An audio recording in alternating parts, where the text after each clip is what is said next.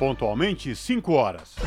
Começa agora Jornal Brasil Atual, edição da tarde. Produção em parceria com Brasil de Fato. As notícias que os outros não dão. Movimentos populares, política, direitos humanos, economia, mundo do trabalho, cultura e prestação de serviço. Jornal Brasil Atual. Edição da tarde. Olá, hoje é quinta-feira, 30 de março de 2023. O Jornal Brasil Atual começa agora comigo, Cosmo Silva, e com Larissa Borer. E estas são as manchetes de hoje. Fernando Haddad anuncia marco fiscal e afirma que não se pode admitir fome no Brasil. Plano tem como meta compatibilizar social e fiscal com credibilidade, previsibilidade e transparência. Líderes do Senado recebem o ministro da Fazenda para conhecer a proposta de âncora fiscal do governo para os próximos anos. Após passar três meses nos Estados Unidos, Jair Bolsonaro chega ao Brasil. Ex-presidente viajou ao exterior no fim de dezembro, antes de terminar o mandato. E a Defensoria tenta impedir na Justiça que Prefeitura de São Paulo desvie recursos de moradia popular. Atendimentos de advogados voltam a ser permitidos em todas as unidades prisionais do Rio Grande do Norte. Enfermeiros se mobilizam em Brasília para cobrar efetivação de piso da categoria. Justiça adia julgamento de indenização de fotógrafo que perdeu o olho por tiro da PM. É possível produzir soja de forma sustentável? Conheça experiências do MST no interior do Paraná. Servidores públicos de São Bernardo do Campo continuam em greve. O Sindserve pede reajuste salarial de 17,14%, melhorias em convênios médicos e reajustes no valor do auxílio transporte. Participe do Jornal Brasil Atual por meio dos nossos canais. No Facebook, facebook.com.br Rádio Brasil Atual. Ou pelo Instagram, arroba Rádio Brasil Atual pelo Twitter, arroba RA Brasil Atual. Ou pelo WhatsApp, o número é 11 96893 7672.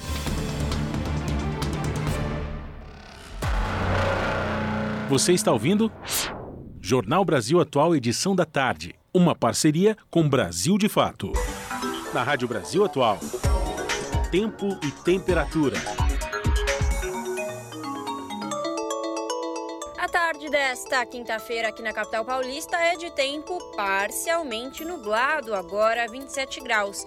Olha, tem previsão de pancadas de chuva agora no finalzinho da tarde, chuva com intensidade fraca a moderada em bairros isolados. Essa chuva pode se estender para o período da noite. Durante a madrugada, o tempo fica nublado, porém sem chuva, e a temperatura fica na casa dos 21 graus. Em Santo André, São Bernardo do Campo e São Caetano do Sul, a tarde desta Nesta quinta-feira também é de tempinho parcialmente nublado, 26 graus neste momento. Na região do ABC Paulista, não se descarta a previsão de chuva com intensidade fraca a moderada, agora no final da tarde, que não se estende para o período da noite. Essa chuva é passageira e localizada, ou seja, é uma chuva que cai em um bairro e não cai em outro. No período da madrugada, a temperatura fica na casa dos 20 graus e não tem previsão de chuva. Tempo parcialmente nublado em Mogi das Cruzes. Agora os termômetros marcam 25 graus. Tem previsão de chuva com intensidade fraca moderada agora no final da tarde. Chuva passageira e localizada. Durante a madrugada, embora o tempo continue mais fechado, não tem chance de chuva. E em Sorocaba, região do interior de São Paulo, a tarde desta quinta-feira é de tempo abafado e parcialmente nublado. Agora 28 graus. Em em Sorocaba não tem previsão de chuva, os períodos da noite e madrugada serão de tempo nublado e a temperatura fica na casa dos 21 graus. Logo mais eu volto para falar como fica o tempo nesta sexta-feira. Na Rádio Brasil Atual, está na hora de dar o serviço. 5 horas e 4 minutos, vamos saber a situação do trânsito na cidade de São Paulo. A CET, que é a Companhia de Engenharia de Tráfego, informa que neste momento são 312 quilômetros de lentidão em toda a cidade de São Paulo. As regiões que apresentam maiores índices de lentidão sul, com 101 quilômetros, e Oeste, com 102 quilômetros, respectivamente. Lembrando que a CET, que é a Companhia de Engenharia de Tráfego aqui da capital, mudou a metodologia de computar aí o nível de lentidão na cidade de São Paulo. Agora, além das ruas e avenidas, também é computado o trânsito nas rodovias que circulam pela capital paulista. Hoje, por conta do rodízio municipal, não podem circular no centro expandido veículos com placas finais 7 e 8. Trânsito aqui na Avenida Paulista, por enquanto, segue tranquilo nos dois sentidos, tanto da Consolação como quem vai no sentido do Paraíso. Larissa Bora, e a situação do metrô e trens da capital paulista e região metropolitana? Bora lá, Cosmo. Segundo o site do metrô, todas as linhas operam em situação normal no final desta tarde. Mesma coisa no site da CPTM, Companhia Paulista de Trens Metropolitanos. Todas as linhas funcionam em operação normal. Cosmo, e me diz como que está a situação das rodovias nesta quinta-feira. Pois é, a Ecovias, que é a concessionária que administra o sistema Anchieta Imigrantes, informa que quem desce neste momento pela rodovia Anchieta tem que mudar a rota para a rodovia dos imigrantes. Isto porque do quilômetro 35 ao quilômetro 56 da Anchieta, o trânsito está interditado, tá? E portanto, se você ouve a Rádio Brasil Atual neste momento e está pela rodovia Anchieta no comecinho, muda aí para rodovia dos imigrantes na interligação, porque lá embaixo, depois do trecho de serra, o trânsito está interditado na rodovia Anchieta. Quem desce pela rodovia dos imigrantes, trânsito tranquilo. Quem sobe pela Anchieta, trânsito tranquilo, sem nenhuma intercorrência. Mesma situação pela rodovia dos imigrantes. Segundo a Ecovias, é, um trecho lá embaixo, no trecho de serra, um pouco de lentidão na imigrantes, mas depois disso, trânsito tranquilo. Portanto, aí, trânsito neste momento, tranquilo. Quem sobe pela Anchieta, rodovia dos imigrantes, e a melhor opção aqui é descer pela rodovia dos imigrantes. Vocês não queriam? Então toma, toma, toma! Meu nome é Taíde, tô aqui para dizer que as notícias que as outras não dão e as músicas que as outras não tocam, vocês ouvem aqui na Rádio Brasil Atual, 98,9 FM. Brasil Atual, FM. Brasil Atual, FM. É nóis, rapaz. Jornal Brasil Atual. Edição da tarde.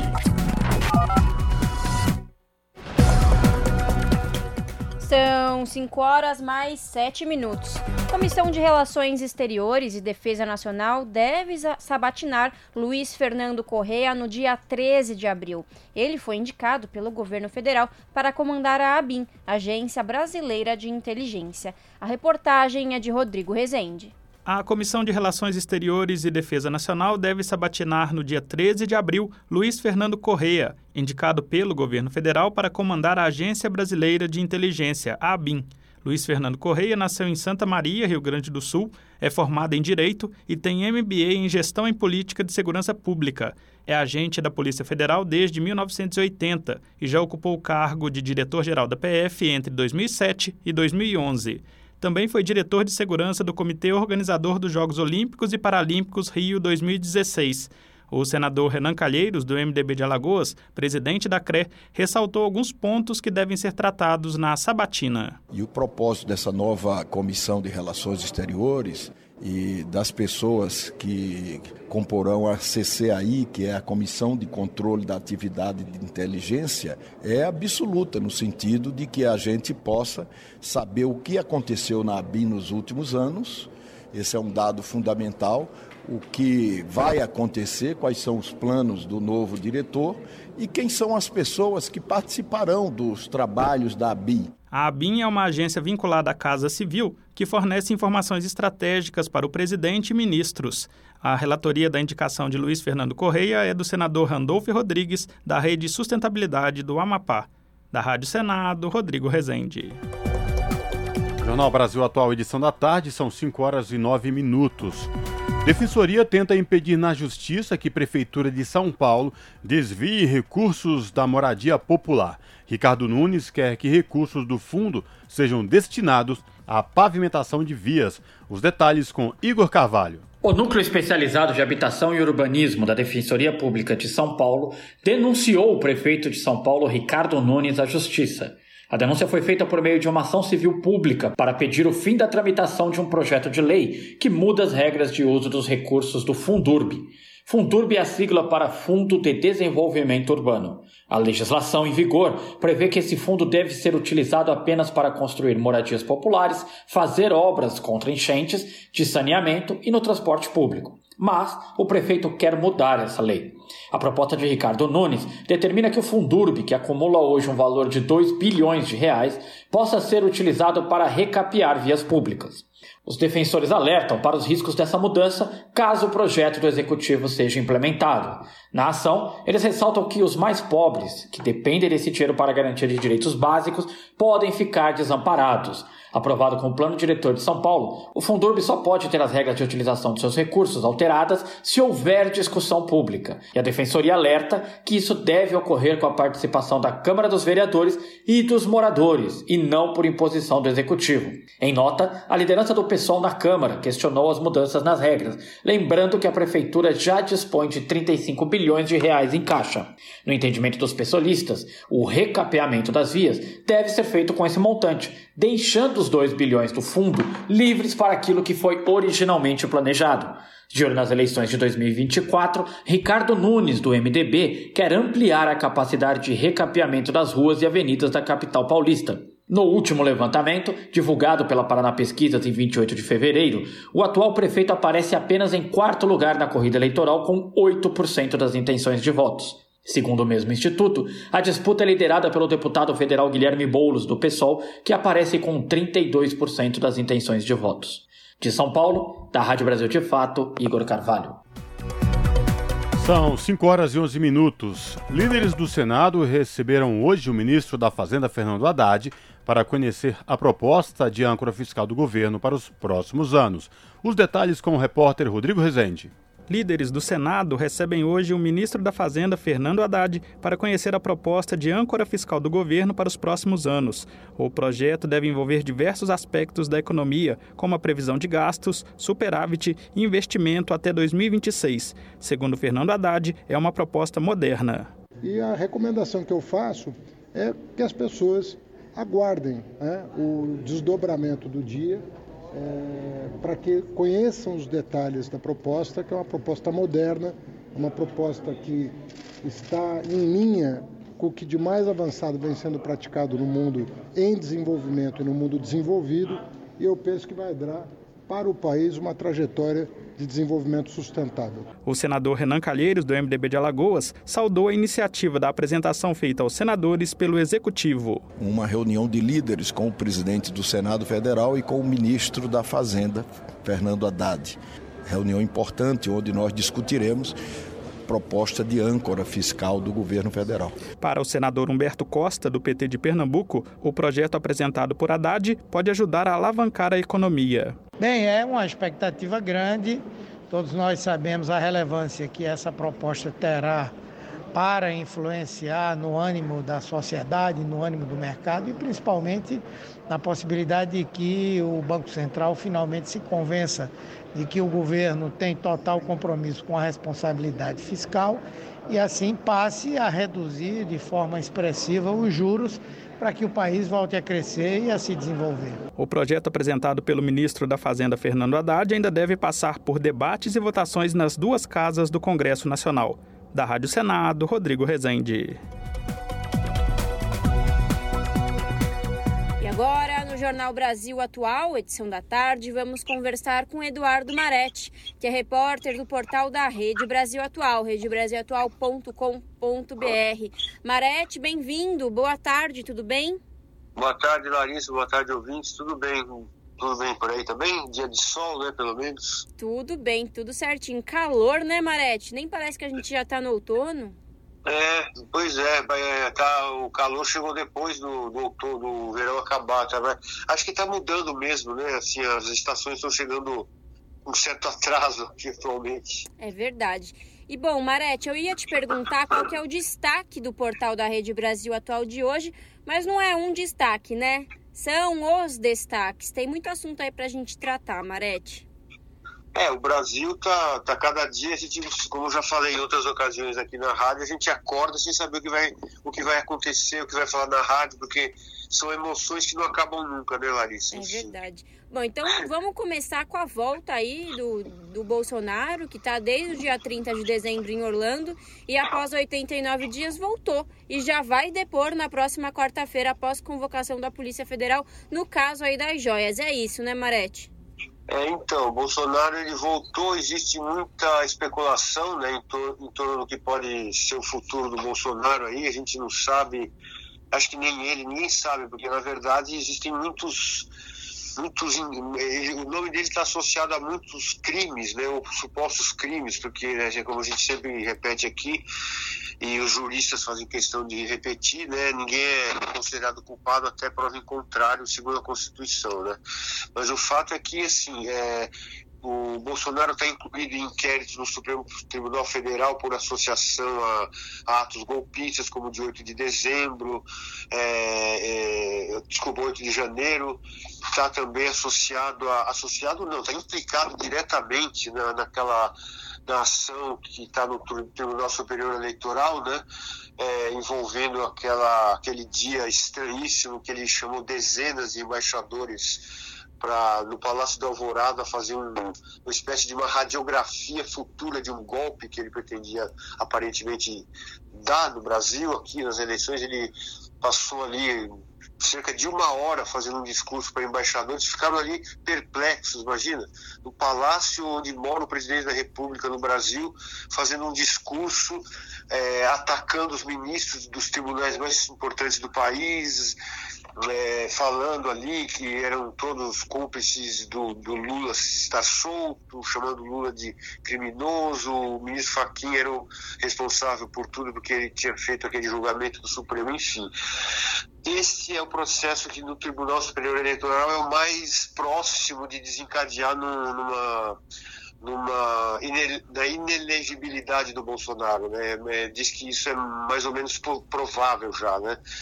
Mas aí depois tem a questão da prisão, que muita gente comenta, né? Ontem eu falei com alguns advogados e alguns advogados acham né, que o Bolsonaro pode sim ser preso, desde que, por exemplo, o Ministério Público Federal peça é, ao, ao, Supremo, por exemplo, ao Alexandre de Moraes, que é relator dos casos ali, que aí, atendendo ao pedido do Ministério Público, poderia decretar a prisão do Bolsonaro. Outros acham que não né, que, que não é o caso, porque o Bolsonaro, na verdade, ele não é objeto de ação penal ainda, é apenas só inquérito. Inquérito não significa muita coisa, enfim. Então, as opiniões divergem, né? É, e, e, nesse clima, o Bolsonaro desembarcou no Brasil bem de manhã hoje, né?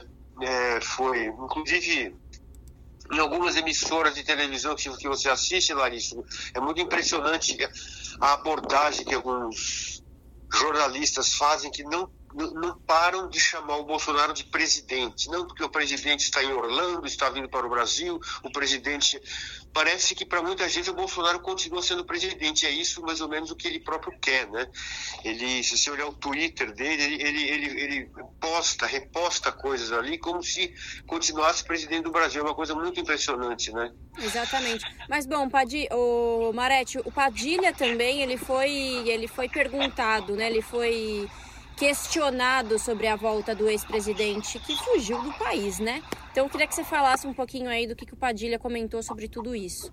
É, o Padilha, o Alexandre Padilha, ministro das Relações Institucionais, né, que é o responsável pela, pela articulação política do governo federal ali, do governo Lula, ele ele veio falando disso desde ontem. Né? Ele ontem foi perguntado numa coletiva, ministro, como o senhor vê né, a volta do Bolsonaro, a questão da segurança no, na, na, na, Praça dos Três Poderes, o, o governo está preocupado? O Padilha falou, não, é, o governo não vê, não vê, o governo não é o governo que tem que ver. Ele falou exatamente assim: não é o governo que tem que ver, quem tem que ver é ele, que fugiu do país e aí tem que responder a questão das joias, né, a questão de, de, de, milhares de, de, de, obras paralisadas no país, né, tudo isso. Então é ele que tem que ver, não nós. Nós estamos preocupados. Hoje a mesma coisa, ele foi de novo questionado sobre isso e falou que é, que o governo está preocupado em, né, com, mais com a âncora fiscal, que foi, aliás, anunciada hoje pelo Fernando Haddad, aí, ali junto com a Simone Tebet, os dois ministros da área mais econômica do governo, né?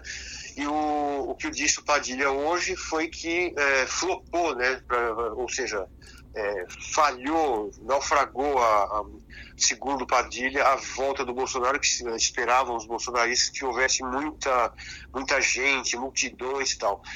Aí os bolsonaristas dizem que, que havia sim multidões ali, outros acham que, na verdade, não, tinha multidão, não tinha, tinha assim, mesmo. É, tinha um ajuntamento de pessoas, né? muito diferente da, do, do, do de, de, antanho, né? Como, como diz o Olavo Bilac, talvez.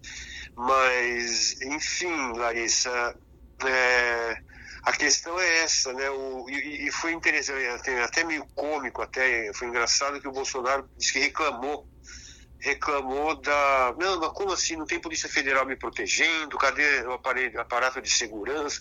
Como se não tivesse entendido que ele não tem mais direito a isso, ele não é mais presidente. Né? Então, não sei, a gente não sabe se ele, se ele faz um teatro ou se ele realmente está no mundo, num outro mundo, né? Que parece que ele não entendeu ainda que ele perdeu a eleição, uma coisa esquisita, né? Então, estava reclamando que não tinha segurança, né? Que, que deveria ter, quando na verdade não, não tem tem que ter mesmo. Ele não é mais presidente, entendeu? Exatamente. Bom, e, e Marete, sobre isso, até sobre essa fala do Padilha de ter flopado. É, essa a chegada do Bolsonaro né, e das pessoas que estavam lá para recebê-lo. Bom, amanhã, dia 31 de março, é aniversário do golpe, né, que começou em 31 de março de 1964 e durou aí 21 anos. E bom, tem aí essa expectativa, infelizmente a gente fica aí pensando vai vai acontecer alguma manifestação, não vai acontecer. O, o que que a gente, o que que já se sabe a respeito disso, Marete? Vai flopar, não vai flopar? O que, que, que se sabe?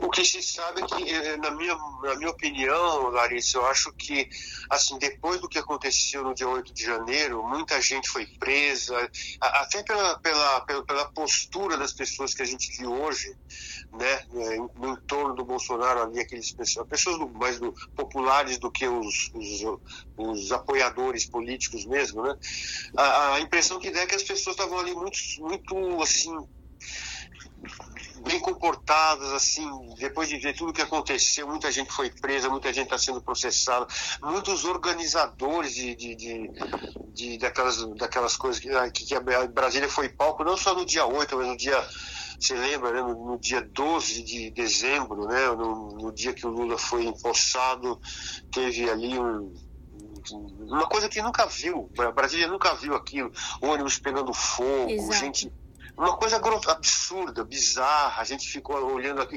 perplexo aquilo ali. E naquele dia ninguém foi preso, mas depois muita gente foi presa. Tem gente aí graúda, muita gente reclama, né? Não, não foi. Cadê onde está a prisão dos, dos chefes, dos graúdos? O Anderson Torres, não podemos esquecer que era ministro da Justiça do Bolsonaro, está preso até hoje, né? É, o Ibanez Rocha foi afastado, depois voltou ao cargo de governador e tudo. Então, assim, acho que, acho que a, as instituições brasileiras, é um jargão, um clichê que a gente costuma falar, mas as, as instituições acabaram uh, cumprindo o seu papel, né? O, o, o, Congresso, a Câmara, Senado, o Supremo Tribunal Federal, o Tribunal Superior Eleitoral e até mesmo o Ministério Público do Augusto Aras, todos se mobilizaram para abafar o que era de fato já um golpe. Todo mundo entendeu assim. Então, tudo isso para dizer que eu acho que nós entramos em outra, outra quadra histórica, viu, Larissa, que que vai ser difícil ultrapassar na medida em que tem muita gente que ainda acredita que a Terra é plana, para usar uma metáfora, né? Mas o fato é que, que aos poucos a sociedade vai, vai acabar entendendo que a gente mudou de governo, que não... Mas eu acho que também a gente precisa falar o seguinte, o, o governo Lula ele tem uma responsabilidade de, de, de de, de, promover uma mudança, né? porque tem muita gente, se você vê as pesquisas, 30, às vezes 30%, é, seja o que for que a pesquisa é, investigue, é, sempre vai dar aproximadamente 30% de pessoas que acreditam em teses bolsonaristas, né? É, isso para dizer que o, o, governo tem que fazer um trabalho de comunicação social muito enfático, muito profissional e muito bem feito para que as pessoas comecem a entender que o mundo que elas acreditaram do bolsonarismo é um mundo violento, mentiroso, não existe aquilo, entendeu? Então, o governo Lula tem muita responsabilidade sobre o, o que vai acontecer, porque ele tem que, tem que educar as pessoas, as pessoas têm que voltar a vacinar as crianças. Eu não tenho o número agora, né, mas assim, é, basta uh, procurar que é fácil, assim, a vacinação contra a poliomielite é uma, é uma coisa que caiu Exatamente, Marete, durante o governo é, Bolsonaro. Sim. Muita gente, você, não sei se você dirige, mas você tem medo de, de no trânsito levar um tiro de bobeira, entendeu? As pessoas estão um pouco enlouquecidas ainda, então é, acreditam em coisas que não existem. É, então, assim, tudo isso o governo tem que trabalhar, não é só né, fazendo, é, como hoje o Haddad falou, né, que o plano, o marco fiscal que ele está lançando, né, o governo, o Brasil não pode admitir pessoas passando fome, concordo, mas as pessoas também têm que entender que, por exemplo, se, elas começarem a poder comprar uma geladeira, um carro, começarem a ter acesso a crédito, isso não vai ser um milagre, isso vai ser obra de um governo. Então, é, as pessoas votaram no Bolsonaro mesmo sabendo que, que, que ele tinha falado coisas absurdas.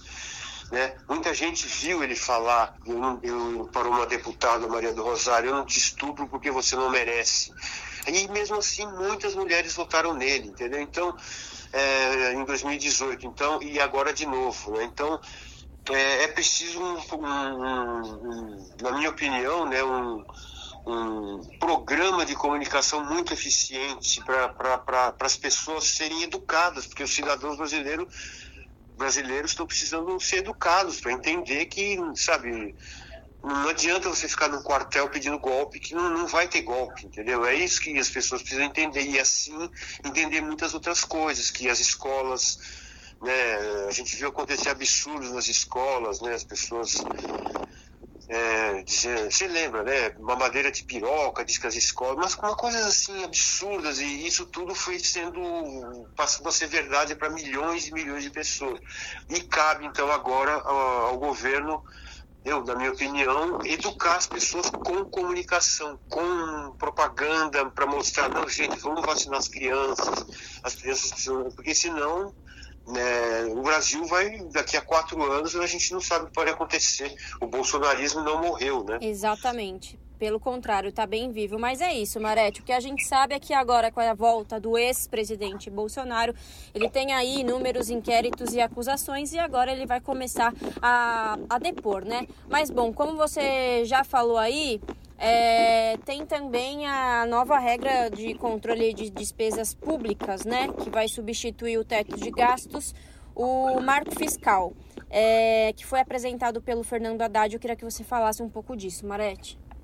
Então, é, o, o Fernando Haddad junto com a Simone Tebet hoje é, apresentaram, os dois apresentaram hoje o, esse programa que é é, segundo Haddad, né, ele, ele é, é, o melhor de dois mundos de regras fiscais. A, a regra fiscal que estava lá atrás, a lei de responsabilidade fiscal, né, que era uma regra colocada no Brasil pelos governos do Fernando Henrique, depois aí veio esse tal de teto de gastos, mas enfim, permeado por outros programas aí no meio tempo aí, e diz o Haddad que é, um, é, uma, é uma, um novo arcabouço fiscal, né? Volto a dizer palavrinha desagradável, mas enfim.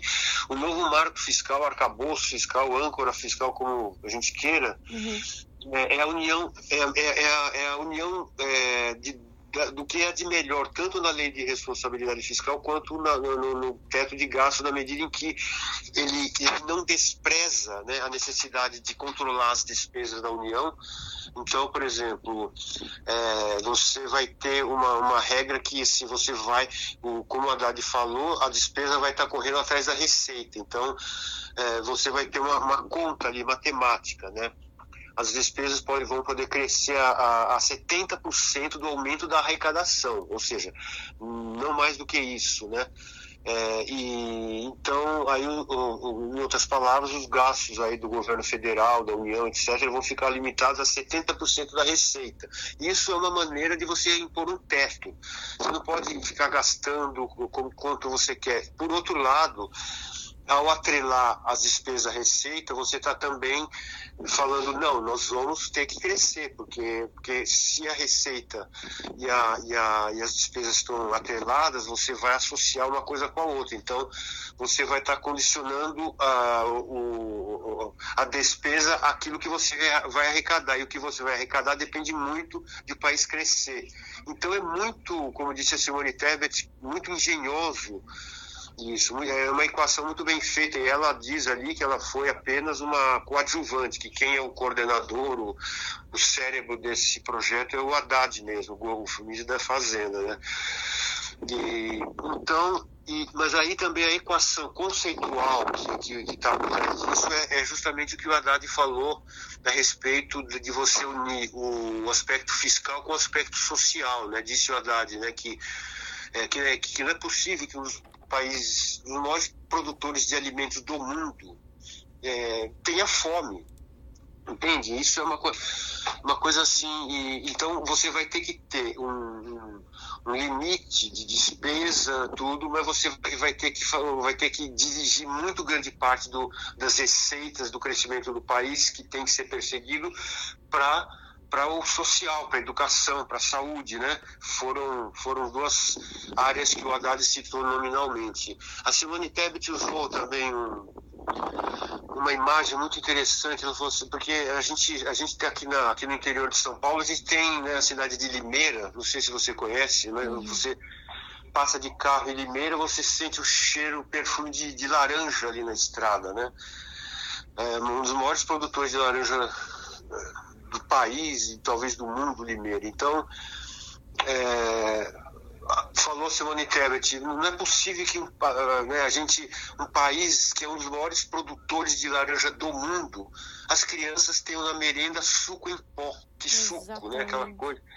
Então, quer dizer, isso é, um, é uma, é uma é, é uma deturpação do sistema capitalista brasileiro. Então, isso não pode mais acontecer. Não existe reajuste da merenda escolar há seis anos, aproximadamente. Então, tudo isso tem que estar na conta. É isso que, que é isso que o, que o governo está tentando fazer agora. Tem o Congresso Nacional, é outro embate, né? O governo está agora muito otimista, né? O Haddad conversou com os líderes dos partidos, diz o Haddad, diz o Haddad que a a receptividade e disposição ao diálogo é grande até mesmo da oposição e já conversou com o presidente da Câmara e do Senado, os presidentes da Câmara e do Senado, né, o Arthur Lira e Rodrigo Pacheco e é, aí a gente vai, é, né, esse projeto vai ser enviado ao Congresso agora em abril, né, no início de abril, e a gente vai esperar agora que a política não estrague o programa, porque é, ele é aparentemente muito bom, muito, muito, foi muito bem recebido de um modo geral. A gente vai ver hoje como é que fecha o mercado. É né, isso que eu ia te perguntar, Marete. Desculpa te cortar, mas o plano ele foi aceito, ele foi, ele foi bem recebido, então. É, então, ele, ele, ele aparentemente, é o que a gente fala, o mercado ele é meio imprevisível, né? É, mas ele aparentemente ele está sendo bem aceito e, e é, é quando você vê pessoas da mídia, né, fala, uma certa boa vontade, assim, né, porque é, hoje a mídia está meio dividida, né, também com o Bolsonaro resolveu chegar hoje, mas o governo até estrategicamente lançou o plano hoje até para, acho que foi interessante porque abafou um pouco essa vinda do Bolsonaro também, né.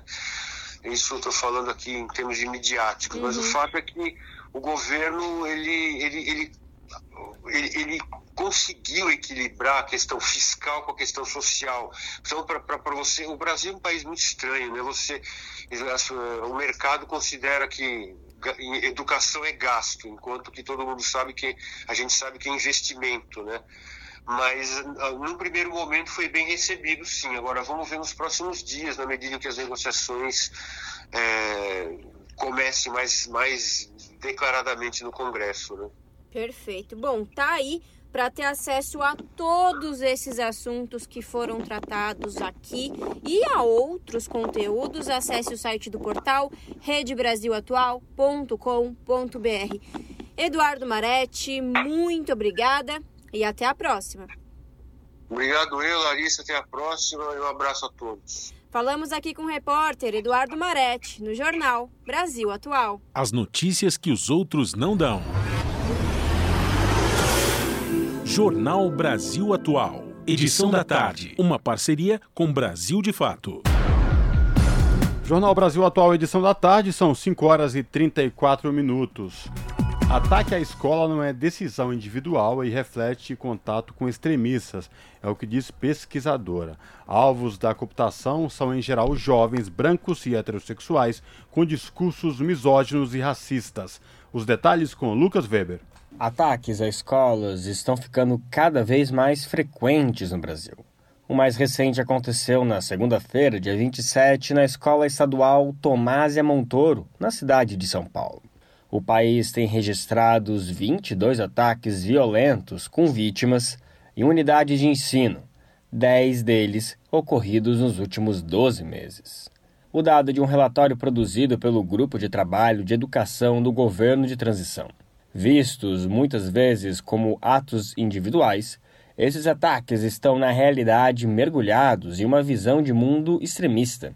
É o que afirma Marcele Frossardi, assessora de políticas sociais da campanha nacional pelo direito à educação. Esses estudantes adolescentes, eles têm sido alvo de cooptação pelo discurso da extrema direita e são majoritariamente adolescentes brancos e heterossexuais. Então, um, esse aspecto acho que é fundamental e é necessário a gente é, lançar luz porque está relacionado com a misoginia Pesquisadora nas áreas de educação, violência e juventude, Marcele destaca a misoginia nos ataques. Não é à toa que as mulheres são alvo frequente desses adolescentes. Então, num evento, são professoras, são mortas é, ou alunas. Então, esse, embora ele pareça difuso, né, embora seja um ataque que é, acabe acometendo diferentes pessoas, Normalmente, esses ataques acabam por serem mais violentos quando, quando são vítimas mulheres. A cada um dos ataques são sugeridas soluções como mais polícia nas escolas, detectores de metal e câmeras de segurança. Apesar de trazerem sensação de tranquilidade, essas medidas não funcionam.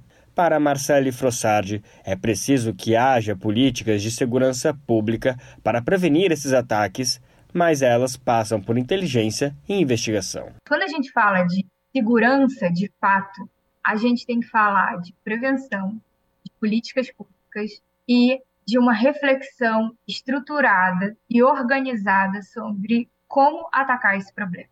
Não é à toa que até hoje o Brasil tem imensa dificuldade de fazer políticas públicas de segurança pública, porque a gente acredita que o que tem que ser feito é você chegar desenvolver uma ação imediata, resolver aquele problema imediatamente e esperar o próximo problema acontecer. Marcele Frossardi concedeu entrevista ao Brasil de Fato, que está disponível no site.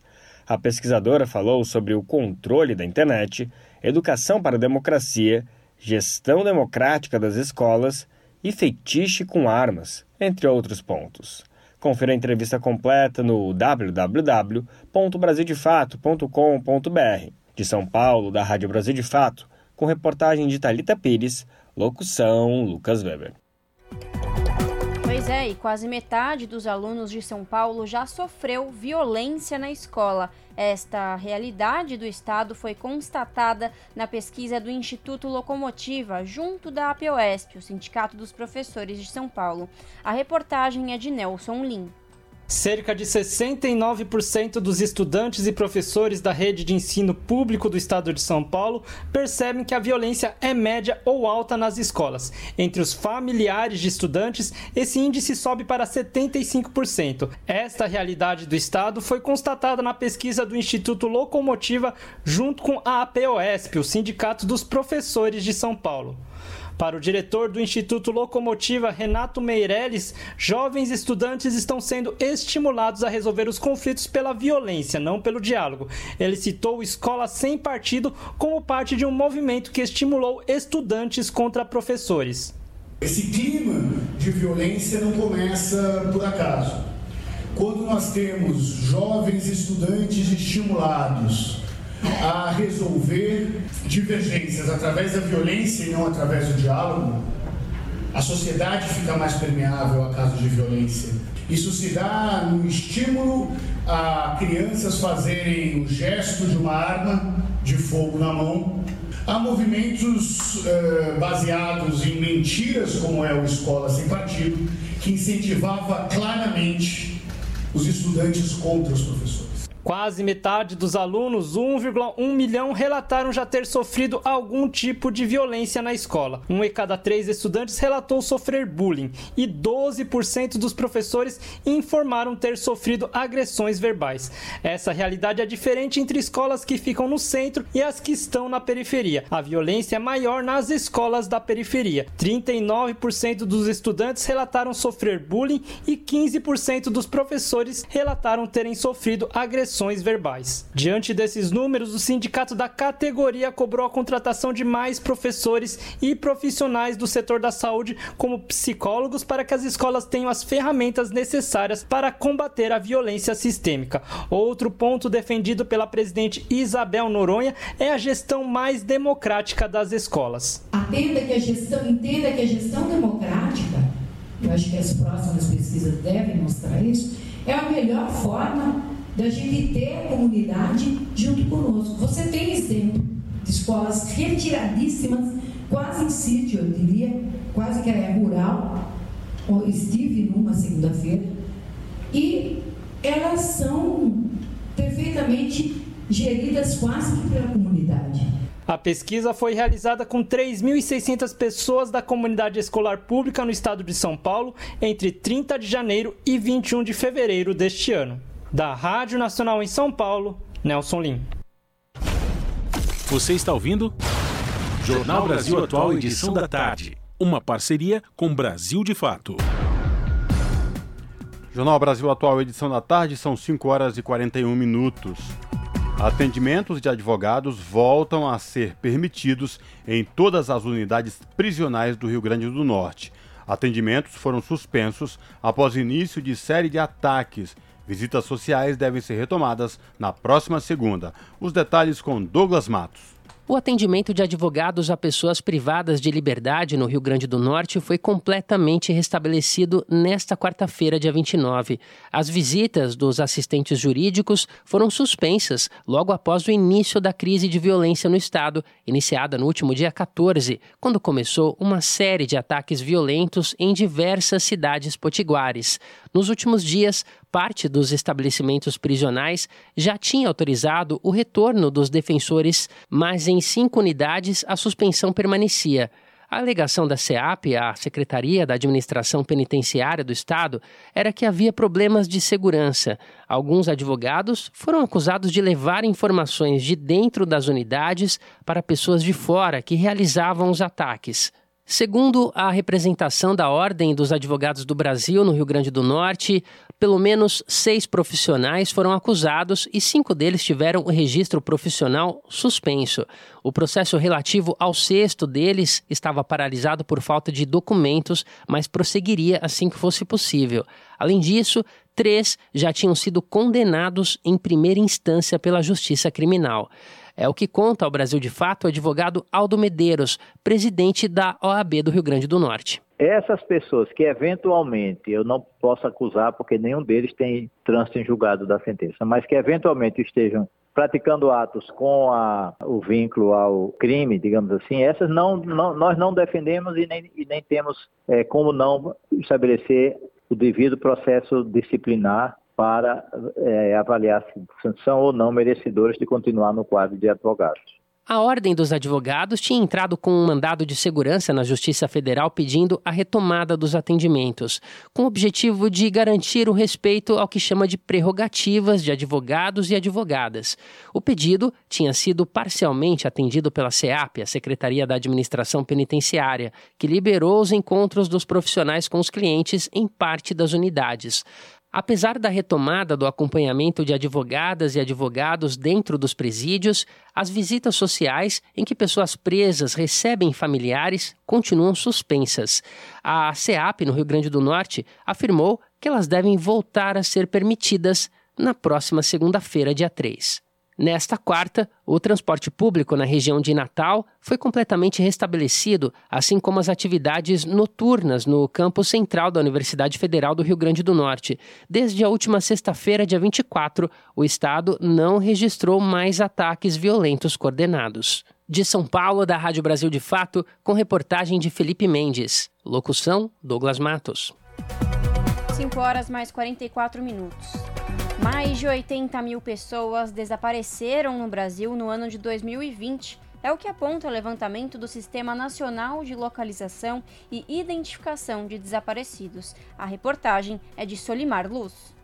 Mais de 80 mil pessoas desapareceram no Brasil em 2020. 30 mil eram crianças. Só no Rio de Janeiro, 80 crianças desaparecem em média todo mês. Esses dados nada animadores são do Sistema Nacional de Localização e Identificação de Desaparecidos. Já a Fundação para a Infância e Adolescência informa que atualmente 600 crianças e adolescentes estão sumidos no estado do Rio. Entre os motivos, conflitos familiares, maus tratos e abuso. Luiz Henrique, gerente do programa SOS Crianças Desaparecidas da FIA, destaca a importância de ações integradas de diversas instituições sobre o tema, que podem prevenir novos casos de desaparecimento. O Brasil precisa se atentar e agendar essa questão que são crianças e adolescentes desaparecidos. É importante a gente divulgar, conscientizar a população, cuide bem da sua criança, né? não bata, converse sempre. Também os profissionais de educação também tem que ficar atento, né? juntamente com conselhos tutelares, CRAs e CREAs. Caso uma criança desapareça, o responsável não deve perder tempo. A recomendação é procurar imediatamente a delegacia mais próxima e registrar um boletim de ocorrência. Não é preciso esperar 24 horas. Durante esta semana, a Defensoria Pública e a FIA realizam uma série de ações que marcam a Semana Nacional da Busca e Localização de crianças desaparecidas. Nesta quinta-feira, representantes da Secretaria de Desenvolvimento Social e Direitos Humanos do Estado do Rio estarão na Central do Brasil tirando dúvidas e explicando o que fazer em casos de desaparecimento e quais os principais canais de atendimento. Eles também estão distribuindo cartilhas informativas e pulseiras de identificação para crianças. Da Rádio Nacional, no Rio de Janeiro, Solimar Luz. Você está ouvindo? Jornal Brasil Atual, edição da tarde. Uma parceria com Brasil de Fato. São 5 horas e 47 minutos. Justiça adia julgamento de indenização de fotógrafo que perdeu o olho por tiro da PM. Sérgio Silva move ação indenizatória contra o Estado de São Paulo e há 10 anos espera a reparação. Os detalhes com Igor Carvalho. A Justiça adiou o julgamento sobre o pedido de indenização do fotógrafo que perdeu o olho após ser atingido por um tiro de borracha da PM de São Paulo.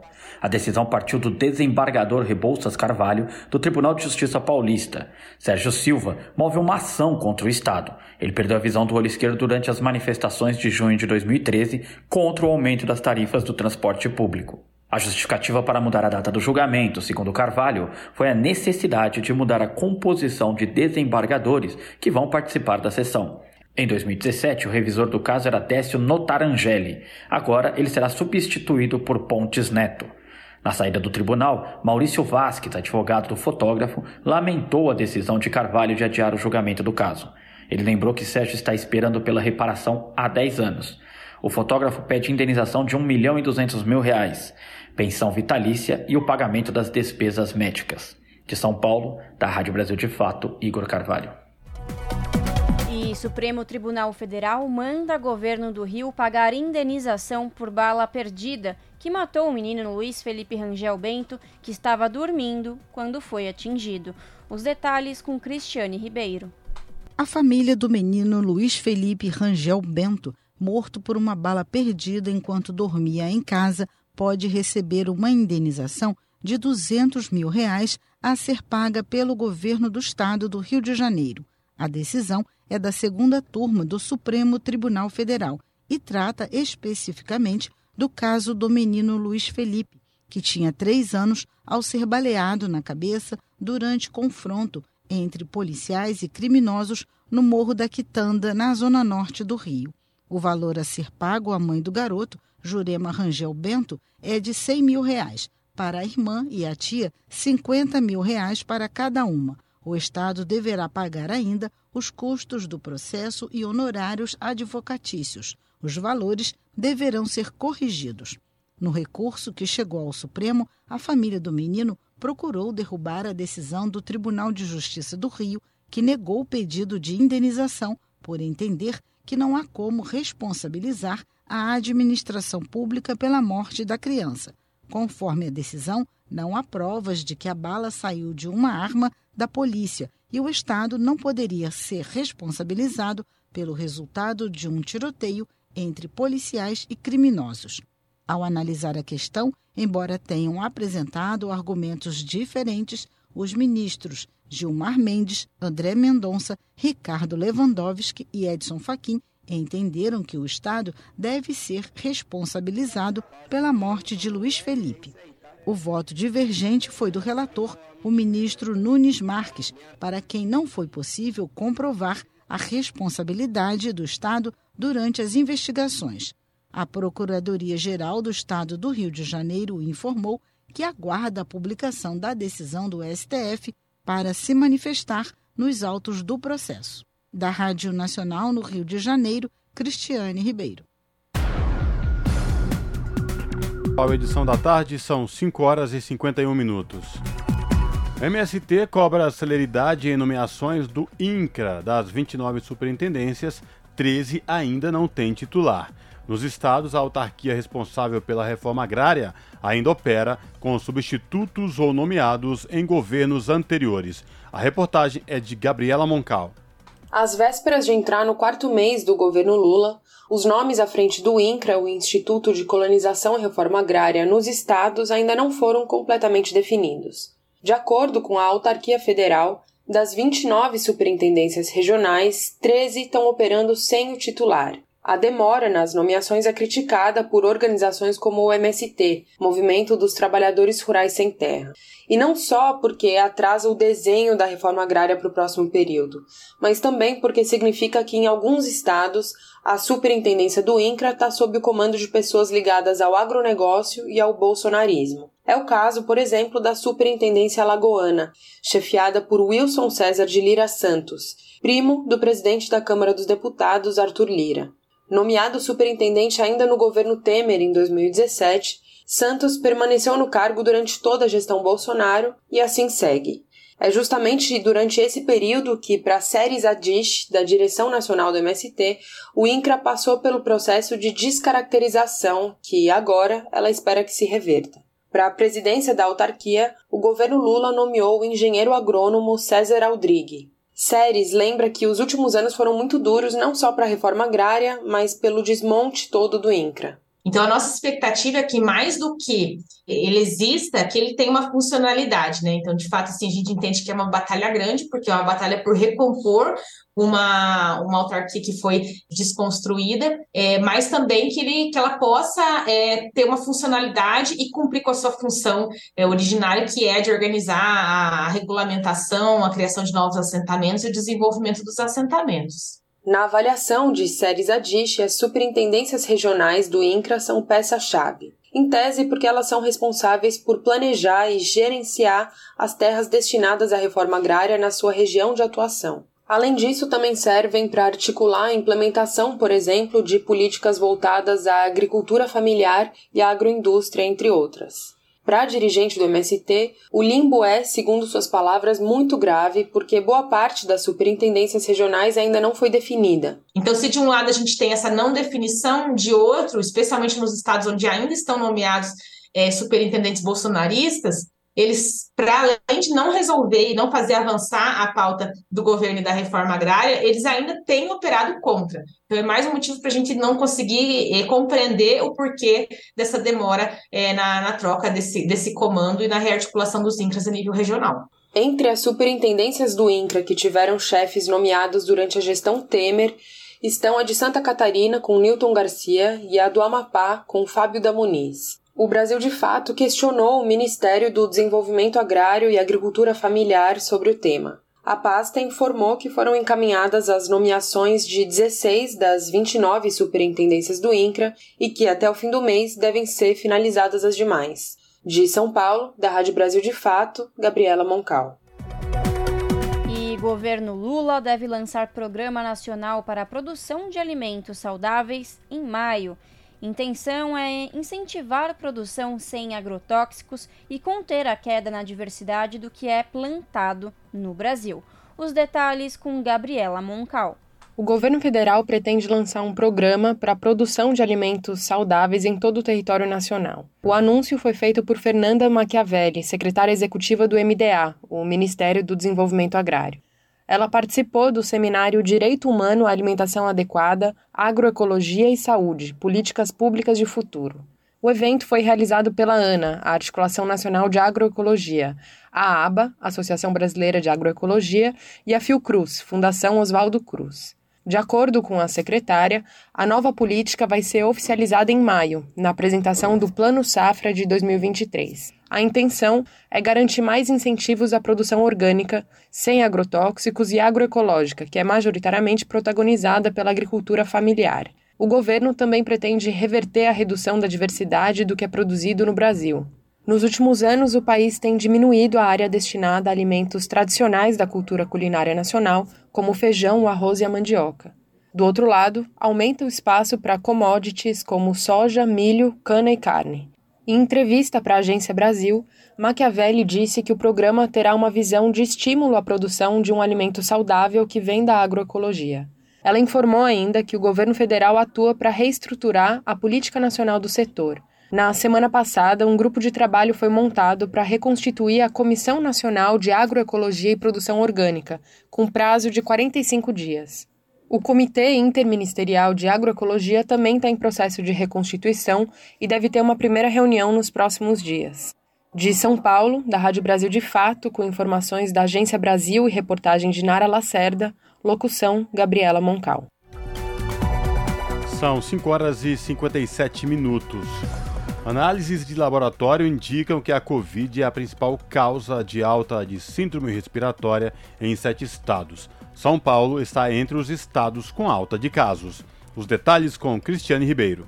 Os casos de síndrome respiratória aguda grave estão aumentando no país. Análises de laboratório indicam a Covid-19 como a principal causa do crescimento das ocorrências entre adultos e idosos em sete estados: Bahia, Ceará, Pará, Paraná, Rio de Janeiro, Rio Grande do Sul e São Paulo. Os dados são do boletim semanal Infogripe, divulgado pela Fundação Oswaldo Cruz, com registros feitos até o dia 13 de março. Nas últimas três semanas, na maior parte do país, houve uma estabilidade. No entanto, de seis semanas para cá, em 18 estados das cinco regiões apresentaram crescimento de casos. De acordo com o levantamento da Fiocruz, a prevalência entre os casos dessa síndrome com diagnóstico positivo para o coronavírus foi de 48,6%. Diante deste cenário, o coordenador do Infogripe e pesquisador da Fiocruz, Marcelo Gomes, alerta que as pessoas não podem deixar de manter a vacinação em dia. Uma é a questão da volta da Covid-19, gerando um aumento de internações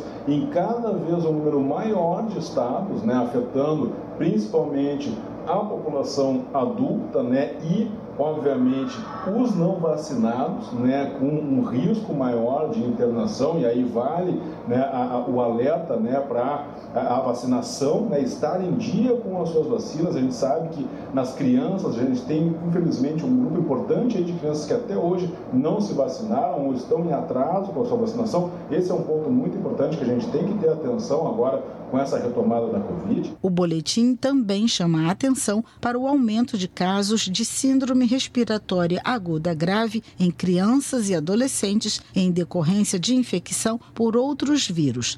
Os pesquisadores lembram que os pais devem levar os filhos aos postos de saúde durante a campanha de imunização contra a Covid-19, iniciada no dia 27 de fevereiro, e também para receberem a vacina contra o vírus da gripe, o que contribui para a prevenção de quadros graves de dificuldade respiratória. Ao todo, já foram registrados este ano 27.528 casos de síndrome respiratória aguda grave, dos quais pelo menos 35,1% estão ligados a alguma infecção viral. Da Rádio Nacional no Rio de Janeiro, Cristiane Ribeiro. Pontualmente 18 horas. Rádio Brasil Atual. Para sugestões e comentários, entre em contato conosco por e-mail redação@jornalbrasilatual.com.br ou WhatsApp DDD 11 96893 7672. Acompanhe a nossa programação também pelo site redebrasilatual.com.br.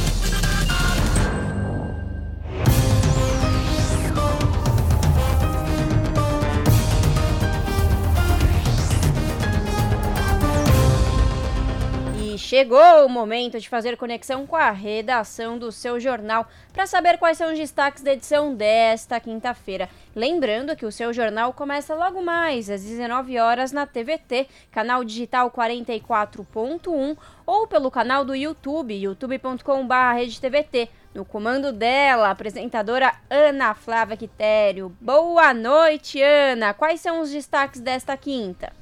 Olá, Lares e Cosmo, uma excelente noite a vocês e a todos os ouvintes da Rádio Brasil Atual. E vamos aos destaques da edição desta quinta aqui do seu jornal.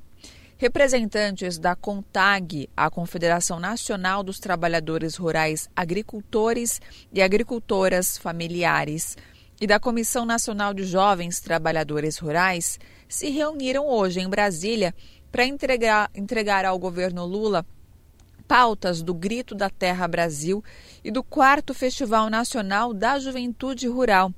Para se ter uma ideia do tamanho do retrocesso, né, de que essa categoria, enfim, o trabalhadores rurais, agricultores e agricultoras também sofreram nesses últimos anos de governo Bolsonaro, o programa de aquisição de alimentos chegou a ter recursos de um bilhão de reais antes de 2016, né? No ano passado, foram somente 180 milhões de reais. Vamos falar também, né? Vocês viram que o Bolsonaro, já ex-presidente Bolsonaro, voltou ao Brasil depois de passar mais de 80 dias fora, né? E com a volta aí então dele ao país, um abaixo assinado com mais de 100 mil assinaturas pede instalação de tribunal popular para seus crimes. E que foram muitos, né, gente? A iniciativa é do Manifesto Coletivo, grupo formado por ativistas, professores, artistas e militantes, que atua contra a anistia dos crimes cometidos pelo governo Bolsonaro. E para encerrar, nossa reportagem vem do Sul. A batalha em defesa da água pública no Rio Grande do Sul está aquecida. Enquanto servidores estaduais comemoram decisão da Justiça que impede a venda da Companhia Rio Grandense de Saneamento, a Corsan, servidores municipais de Porto Alegre se preparam para enfrentar processo de venda do Departamento Municipal de Água e Esgotos, que é o DEMAI. Vocês vão acompanhar detalhes dessa e de outras reportagens completas daqui a pouco, pontualmente às sete da noite comigo, no seu jornal. Bom programa, Cosme Lares. Beijão grande para todo mundo e até daqui a pouquinho. Jornal Brasil Atual, edição da tarde. Uma parceria com Brasil de Fato. Jornal Brasil Atual, edição da tarde, são 6 horas e 3 minutos. Auxílio gás será pago pelo governo no mês de abril. A previsão é que cada família receba em abril o valor de 107 reais, que é o valor médio de um botijão de 13 quilos. Os detalhes com Mariana Lemos. O governo federal, em parceria com estados e municípios, vai pagar em abril o valor médio equivalente a um botijão de gás de 13 quilos às famílias de baixa renda. O Auxílio Gás, que é um programa de assistência social, visa atingir no total quase 6 milhões de brasileiros. A previsão, de acordo com a ANP, a Agência Nacional do Petróleo, Gás Natural e Biocombustíveis, é que cada família receba neste mês cerca de 150 reais. O subsídio poderá ser utilizado em estabelecimentos credenciados. O calendário de pagamento tem como base o último dígito do NIS, o número de identificação social do beneficiário, começando pelo número 1 no dia 14 de abril. Para receber o auxílio gás, não é necessário se inscrever. Dentre os beneficiários estão as famílias inscritas no CAD único, desde que possuam renda familiar mensal menor ou igual a meio salário mínimo, ou seja, 660 reais por pessoa. Famílias que possuem algum membro que recebe o BPC, o benefício de prestação continuada, também serão incluídas no pagamento, mesmo que estas não estejam inscritas no CAD único. Outros critérios para o recebimento do subsídio também serão levados em conta na hora do pagamento. Um exemplo é que serão priorizadas famílias que possuem menor renda por integrante da família. Do mesmo jeito, haverá priorização de famílias que possuem mulheres vítimas de violência doméstica que estejam sob o monitoramento de medidas protetivas. Vale ressaltar que aquelas famílias que já recebem outros benefícios do governo também podem receber o auxílio gás. Você pode consultar se sua família tem direito ao recebimento do auxílio gás acessando o aplicativo do Bolsa Família. O app está disponível para download gratuito nos aparelhos com sistema Android e Apple. A confirmação também pode ser feita por meio do aplicativo do CAD Único. Outra forma de saber sobre o recebimento é pelo portal Cidadão da Caixa Econômica Federal. Se optar por fazer desta forma, será necessário realizar login com CPF e senha. Ao acessar a sua página, o beneficiário poderá confirmar todos os benefícios e valores recebidos. De São Paulo, da Rádio Brasil de Fato, Mariana Lemos. E Daniela Ribeiro é a nova líder da bancada feminina no Senado. Ela quer fortalecer o grupo e aproximá-lo ainda mais da população. Os detalhes com a repórter Bianca Mingotti. A bancada feminina no Senado anunciou a nova líder pelo período de um ano, a senadora Daniela Ribeiro, do PSD da Paraíba, que substitui Elisiane Gama, do PSD maranhense. O grupo tem liderança rotativa e conta com estrutura e benefícios de lideranças partidárias ou bloco parlamentar, como, por exemplo, participar do colégio de líderes, orientar votações e ter a preferência no uso da palavra. Daniela Ribeiro afirmou que a bancada vai continuar em defesa das mulheres, incluindo o combate à violência política. Ela pretende fortalecer o grupo e fazer com que a população conheça mais sobre o trabalho da bancada, com destaque para a busca da equidade de gênero na política. O entendimento é de priorizarmos uh, o fortalecimento da, da, liderança da bancada feminina, através inclusive da participação e, e, levando também efetivamente as reuniões, algumas reuniões da bancada nos estados do país, até para que a população conheça bem o trabalho da bancada feminina, nesse, nesse sentido, fortalecer as mulheres, fortalecer aquelas que estão na atuação ou mesmo que estão pensando em entrar na política partidária. Segundo a senadora Daniela Ribeiro, uma das prioridades do grupo será a aprovação da proposta de emenda à Constituição para garantir representação proporcional de cada sexo na composição das mesas e comissões do Congresso Nacional, da Câmara dos Deputados e do Senado. Sob a supervisão de Érica Christian, da Rádio Senado, Bianca Mingotti. São 6 horas e 8 minutos. Enfermeiros se mobilizam em Brasília para cobrar efetivação de piso da categoria. Lideranças do segmento pressionam pela edição e aprovação da MP, que deverá tratar de custeio da medida. Os detalhes com Douglas Matos. Trabalhadores da enfermagem e lideranças políticas do segmento estiveram mobilizadas ao longo de toda esta quarta-feira, dia 29, em Brasília, para cobrar a efetivação do piso da categoria. Os novos salários previstos para enfermeiros, auxiliares, técnicos e parteiras estão na Lei 14.434 de 2022, sancionada em agosto do ano passado, mas estão suspensos pelo Supremo Tribunal Federal desde setembro. A pauta vive um impasse relacionado ao custeio da medida, que repercute nos setores público e privado da saúde. Um grupo de enfermeiros se concentrou na frente do Congresso Nacional para chamar a atenção dos parlamentares para o tema. Um deles era Jorge Henrique, da Federação Nacional dos Enfermeiros, que desabafou. Bom, o motivo do protesto de hoje é porque a gente tem uma certa demora por parte do governo federal na edição da medida provisória que vai regulamentar o repasse do piso salarial para os municípios, estados, União, os hospitais filantrópicos, os hospitais que, que atendem, que 70% do seu atendimento são para pacientes do SUS. A entidade se queixa do longo percurso para a efetivação do novo piso, que prevê um mínimo salarial de R$ 4.750 para enfermeiros e 70% desse valor para técnicos e metade para parteiras.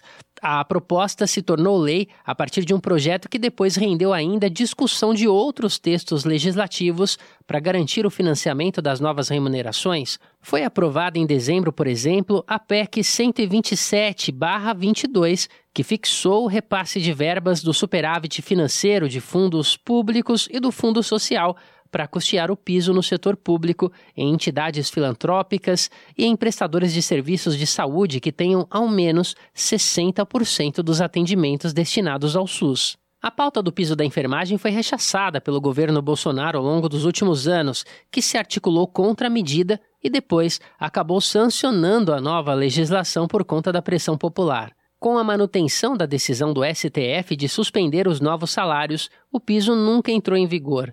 A medida tem sido atacada por interlocutores do segmento privado, que alegam falta de condições fiscais para administrar as novas despesas.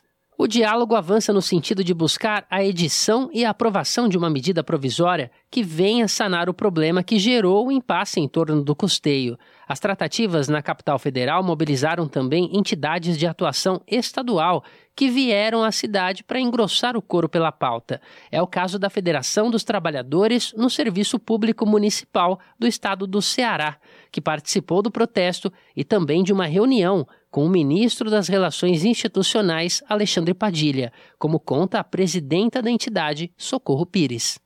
O que o ministro Padilha nos trouxe de, de novidade é que vai ser necessário é, a votação de um PL de transferência de, de, de verba, né, para poder garantir o financiamento do piso da enfermagem. E esse PL ele tem que ser votado pelo Congresso, né, na sessão mista. A, mas aí ele trouxe também a novidade de que deverá haver uma sessão do Congresso no dia 14 de abril. E aí a ideia é já ser votado também esse PL é, no 14 de abril. O ministro Padilha ainda não falou publicamente sobre esse detalhamento e a pauta de votações é definida sempre pelos mandatários da Câmara e do Senado, a partir de um diálogo com lideranças das duas casas. Em outra via, um aceno importante partiu do presidente da Câmara, Arthur Lira, do PP, nesta quarta. Durante evento com prefeitos em Brasília, ele disse que dará prioridade a três pautas demandadas pelos municípios, entre elas a do piso da enfermagem. Em paralelo, o governo Lula tem mantido conversas com o ministro Luiz Roberto Barroso, relator do caso do piso no STF, a respeito da queda da liminar. O retorno da vigência da lei segue sem data para ocorrer, mas, nos bastidores de Brasília, a expectativa é de que até maio o impasse possa ser solucionado. Da Rádio Brasil de Fato, com reportagem de Cristiane Sampaio, em Brasília. Locução: Douglas Matos proposta de emenda à Constituição que garantiu uma série de direitos aos trabalhadores domésticos completa 10 anos no dia 2 de abril. Dados recentes mostram que houve uma redução no número de trabalhadoras com carteira assinada, mas não há demissão em massa, como defendiam os críticos da proposta à época da sua aprovação. Melhores condições de trabalho, aumento da fiscalização dos empregadores ilegais e queda da informalidade continuam sendo os maiores desafios da categoria. A reportagem especial é de Luiz Felipe Liazibra na avenida, canta seu enredo fora do carro. Assim como a liberdade tem um preço, assim como a democracia tem um preço, a igualdade também tem o seu preço. O Brasil está assumindo que a igualdade é a regra e a regra tem que começar dentro de casa. Esse foi o senador Renan Calheiros, na época presidente do Congresso Nacional, falando sobre a promulgação da PEC das Domésticas, que completa agora em abril 10 anos de vigência. Enquanto os trabalhadores do comércio e da indústria tiveram seus direitos consolidados em 1943, as empregadas domésticas esperaram 70 anos para verem seus direitos plenamente reconhecidos e igualados. Até a promulgação da PEC das domésticas, houve inúmeras mobilizações da categoria para que o poder público garantisse mais dignidade e melhores condições de trabalho, inclusive na Assembleia Nacional Constituinte em 1987, como lembra a deputada Benedita da Silva, do PT do Rio de Janeiro, relatora da PEC na Câmara desde a Constituinte, que viram a luta dessas mulheres. Me lembro da nossa companheira Lenira, em Pernambuco, que nessa casa encheu as galerias, que passaram noites indormidas aqui nesta casa para fazer valer o direito das trabalhadoras domésticas da promulgação da Constituição até a Emenda Constitucional 72, passaram-se 25 anos. Se antes as trabalhadoras domésticas tinham apenas parte dos direitos trabalhistas, foi em razão da PEC que elas conseguiram garantir o limite de carga horária semanal, adicional noturno, remuneração por hora extra, recolhimento do FGTS, proteção contra demissão sem justa causa, reconhecimento de acordos coletivos de trabalho e outras conquistas que foram regulamentadas em 2015. 2015. A ex-senadora e agora deputada Lídice da Mata, do PSB da Bahia, relatora da PEC no Senado, destacou o que a medida representa para a categoria. É extremamente importante demarcar a PEC das domésticas como um grande momento de luta do Congresso Nacional, da Câmara e do Senado para garantir a esse segmento dos trabalhadores e especialmente trabalhadoras brasileiras de ter todos os direitos que os outros trabalhadores têm. Durante esses 10 anos de vigência da emenda constitucional, a informalidade ainda é o principal fator que impede a universalização dos direitos. Segundo dados da PNAD, pesquisa que é feita pelo IBGE, 76% das profissionais não têm carteira assinada, ou seja, três em cada quatro profissionais exercem as atividades domésticas sem ter acesso à proteção social e aos demais direitos trabalhistas que foram alcançados pela PEC. Para Mário Avelino, presidente da ONG Doméstica Legal, a crise econômica e a pandemia são as grandes responsáveis pelo agravamento do quadro de desproteção, não os direitos conquistados pelas domésticas ao longo da última década. O aumento da informalidade no emprego doméstico brasileiro foi causada pela crise econômica, principalmente dos anos 2016 a 2019, e mais ainda pela pandemia da Covid-19 que durou o ano inteiro de 2020 e 2021, e só em 2020 um milhão e meio de postos de trabalho doméstico formais e informais foram perdidos. As mulheres são a maioria da categoria, ocupando 92% das vagas de trabalho doméstico no Brasil. Além disso, 65% das empregadas são negras. Os dados da PNAD mostram que as trabalhadoras sem carteira assinada ganham 40% a menos do que as com carteira, sendo a situação das mulheres negras pior também nesse quesito. Com a queda do seu rendimento mensal, Cleonice do Nascimento Oliveira, de 58 anos, viu essa realidade de perto. Para ela, é mais vantajoso ter a carteira assinada e ser mensalista do que depender das diárias, que nem sempre são certas. Tenho mais ou menos 40 anos que trabalho aqui como diarista doméstica, trabalho para todo mundo. Sou pioneira como diarista doméstica. E Prefiro ser mensalista. Diarista, a gente não tem nenhum nenhuma vantagem, só o dia de serviço ganho, a gente recebe aquele dinheirinho. E a, dia, e a mensalista a gente ganha passagem, é, ganha alguns benefícios. É melhor ser mensalista. Mesmo com a PEC, as domésticas continuam na luta para que o registro da carteira seja efetivo e alguns dispositivos da lei sejam revisados. Um deles trata do processo de demissão das trabalhadoras domésticas. Atualmente, a doméstica só tem direito a três parcelas do seguro-desemprego, enquanto as outras categorias têm cinco. Outro ponto que não está pacificado com as entidades de classe é a questão do afastamento pelo INSS por motivo de doença ou acidente. Pela legislação, não está claro quando a Previdência Social deve assumir os pagamentos. A coordenadora geral da Federação Nacional das Trabalhadoras Domésticas, Luísa Batista Pereira, afirma que a aprovação da PEC foi um passo importante, mas cobrou a penalização dos empregadores ilegais. A PEC não resolveu todos os problemas porque a lei existe, mas ainda existe aquela cultura escravagista de, dos empregadores que não assina e não, não sofrem nenhuma penalidade por isso. Porque se houvesse uma penalidade mais severa, tem que assinar, tem que pagar todos os encargos que deixou de pagar durante o, o período do, do, do, contrato de trabalho que não foi formalizado, eu acredito que muitos empregadores que deixam de cumprir a lei pensaria duas vezes. Mesmo com a redução do número de trabalhadoras com carteira assinada, a demissão em massa não aconteceu como argumentavam alguns críticos da PEC na época da discussão da matéria pelo Congresso Nacional. Dessa forma, com 10 anos de legislação, o desafio que se apresenta para os próximos anos é a concretização e a universalização dos direitos trabalhistas para essa categoria, muitas vezes desrespeitada e vítima de preconceitos de classe e raça sob a supervisão de Maurício Desante, da Rádio Senado, Luiz Felipe Liázebra. O sol ensolarará a estrada dela, a lua iluminará o mar. A vida é bela, o sol, a estrada amarela. Você está ouvindo? Jornal Brasil Atual, edição da tarde. Uma parceria com Brasil de Fato. São 6 horas e 21 minutos. Servidores públicos de São Bernardo do Campo, no ABC Paulista, continuam em greve. Nesta quarta-feira, a Câmara Municipal de São Bernardo aprovou o projeto do Executivo que reajusta o salário dos funcionários em 7%, mais R$ 5,00 de auxílio alimentação. Nem o sindicato nem a categoria foram ouvidos pela Prefeitura. Para os servidores, falta diálogo e respeito.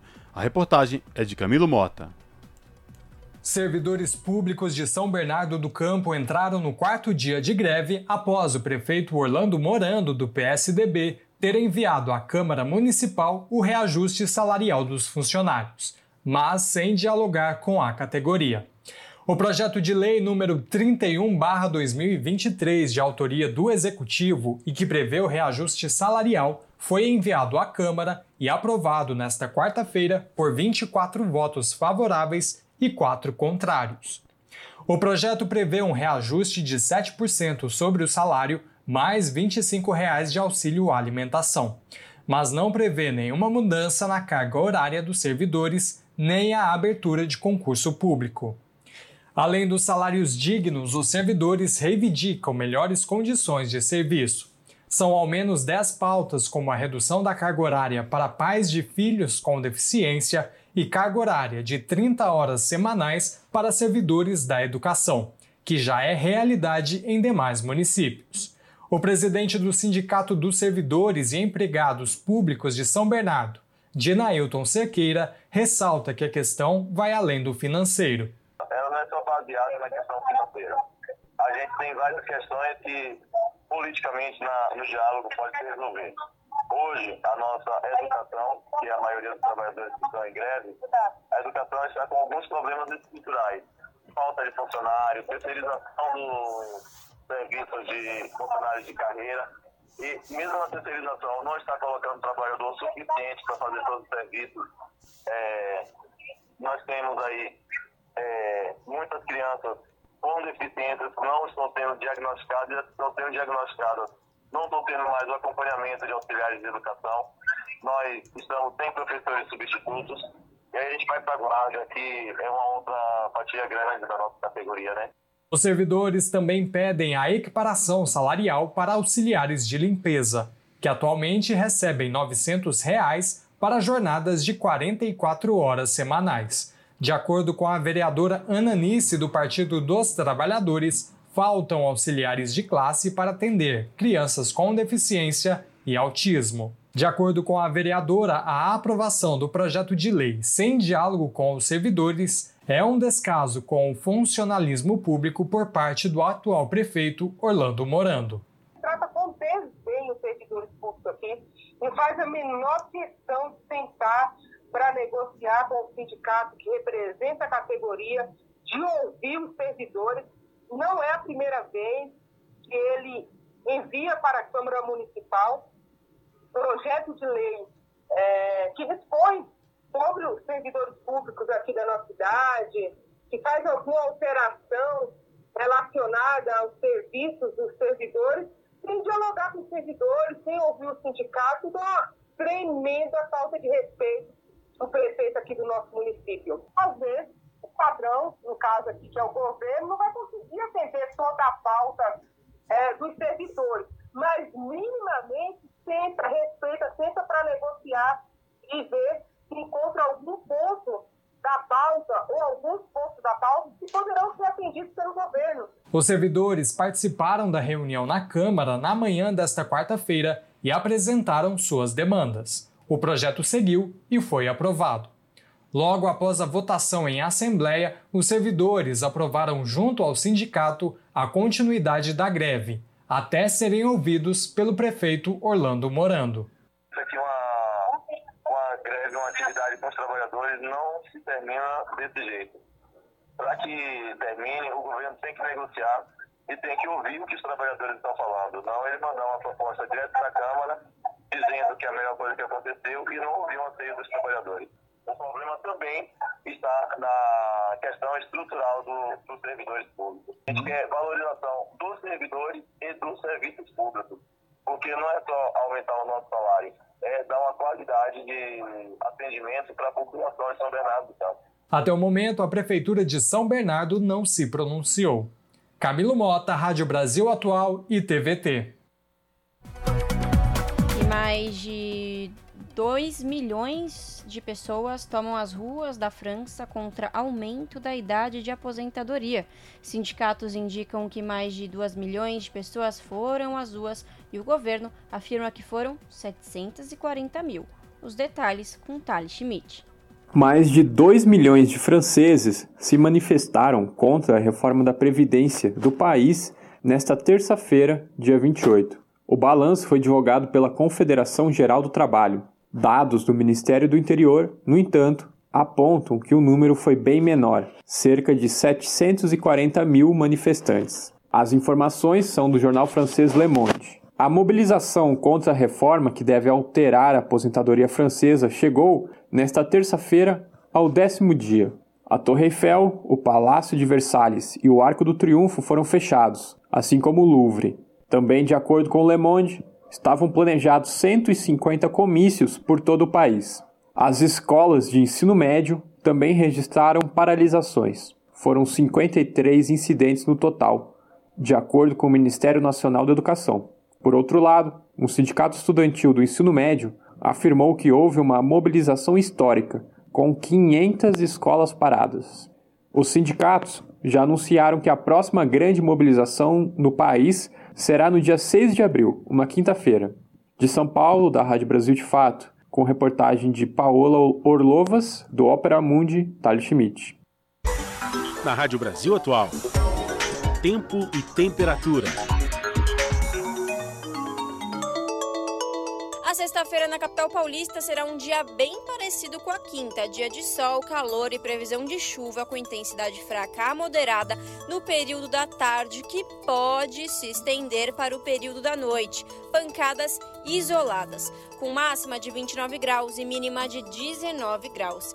Nas regiões de Santo André, São Bernardo do Campo e São Caetano do Sul, a sexta-feira será parcialmente nublada, o sol aparece entre nuvens.